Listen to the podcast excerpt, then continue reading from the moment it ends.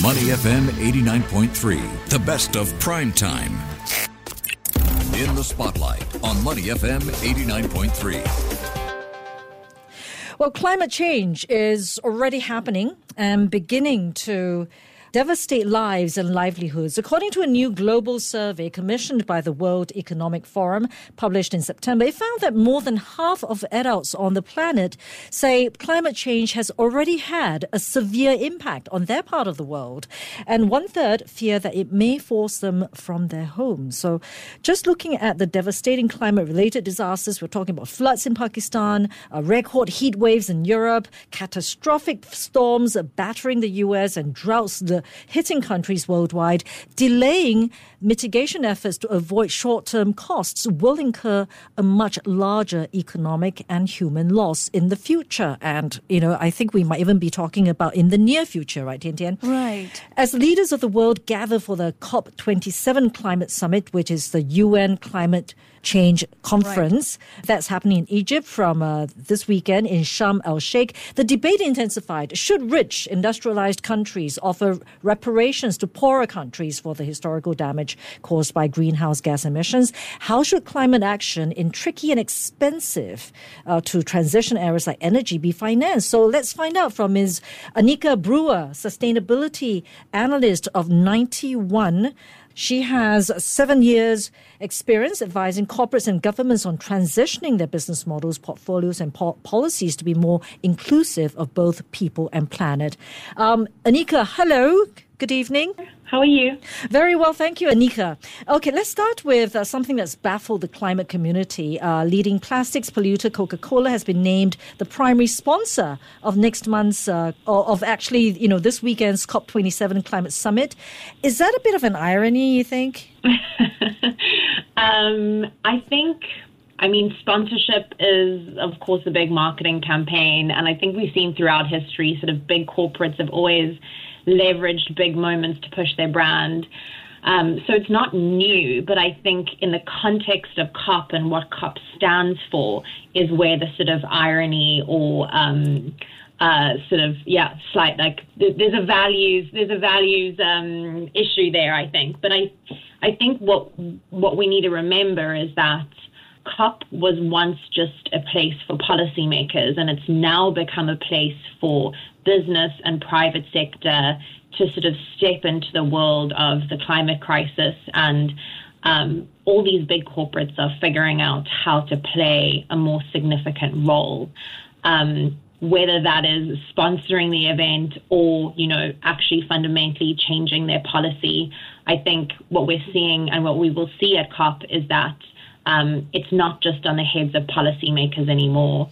Private sector, be it um, private capital, mm. albeit incumbent institutions, um, have a lot of pressure to sort of adapt their brand, fundamentally change what they're offering mm. and um, play a more leading role in the climate crisis. Okay. Well, ahead of ahead of the um, the conference starting, um, what are you hoping to come that will come out of it? So that versus also what in what realistically you think will come out of it. I think again, this is this is the first time in in the last sort of five years that um, the climate conversation will be hosted and, and directed by the emerging markets and developing countries.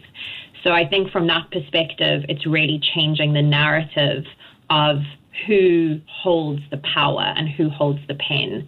Um, we know that loss and damage, for instance, is going to be a very big topic.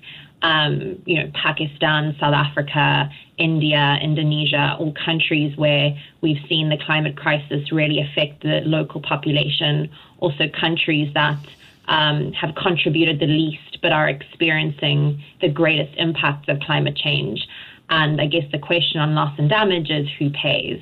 Mm. So mm. Um, that is where you know our emerging market countries will very much be holding developed market countries to account on the climate commitment, climate capital that they have been committing mm-hmm. over the last five years. That's that famous or infamous, rather, hundred billion dollar number that that we've all heard about too many times. So your your question about the talk shop is you know, we want to see that money not just committed, we mm. want to see it deployed. Um, and I, I think the way that that, you know, manifests is through finance being seen in the form of projects. Mm-hmm.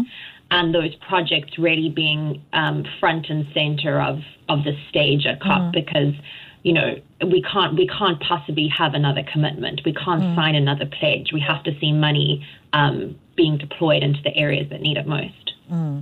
Well, paying for damage is one thing, right? Of course, it's an important uh, element there. Uh, but on the other hand, how about maybe not even producing, you know, the damage in the first place? And and I think um, at ahead of last year's COP26, the V20 actually pointed out that it is in fact the G20 countries, the world's biggest mm. economies, uh, that are producing, you know, the majority, the, to 80% of global greenhouse gas emissions. But so far, these countries, yes, they've put in stiff targets and, and they are, you know, criticizing or pointing out, uh, calling out other countries for using coal and this and that. But they themselves have actually made very limited progress on, on, on cutting carbon. Absolutely. I think the, the technical term is called common but differentiated responsibility. Wow. So every country every country has the responsibility to contribute to reducing climate change, but yes. that responsibility differentiates based mm. on what you have contributed. Mm. And I think you're spot on. The biggest um, gripe at the moment is that emerging market countries, the countries have, that have contributed the least, are now being told what to do with their very precious natural resources exactly. oil, gas, coal. And you know, that is where the kind of discrepancy and the unjust component mm-hmm. of climate comes into play. Mm-hmm. And I think from an emerging market investor perspective, our biggest key message is emerging markets continuously need to be invested in, regardless of their, you know, carbon emissions or, or future emissions projections. Because mm. if we start starving these com- countries of much needed capital mm. to develop, then the risk of them developing in a high carbon way, mm. the risk of them leveraging their natural resources such as oil, gas, and coal, it increases. And mm. if you don't see a net zero or you know reduced climate, reduced carbon in emerging market countries, then that will drastically impact the rest of the world. Mm. Okay, um, we have just one minute left, but I really would like to hear your thoughts on green financing. Uh, what would you be looking out for or expecting uh, from the summit? Yeah, so I think that will be a, a huge topic of the day, of course. Um, we have to see our solutions, our renewable energy, our batteries, our um, semiconductors, investment into those areas is critical for us to achieve our targets. I think another major topic that sits alongside green finance is transition finance. And transition finance is what will be the finance that we invest in to decarbonize the existing high carbon sectors. So I think what we're going to see is a big push for green, and next to green, a big push for transition. And those two levers, those two financial levers working together, scaling up the solutions and driving down the carbon is what, you know, ultimately want we want the outcome of COP to be and we want to see for 2030 and 2050. Lovely. Anika Brewer, thank you so much for speaking to us. Thank you. And that was Ms. Anika Brewer, Sustainability Analyst at Ninety One, giving us a look ahead at the COP27 summit that's taking place in Egypt uh, this weekend.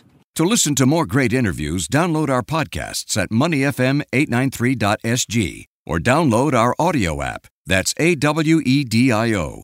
Available on Google Play or the App Store.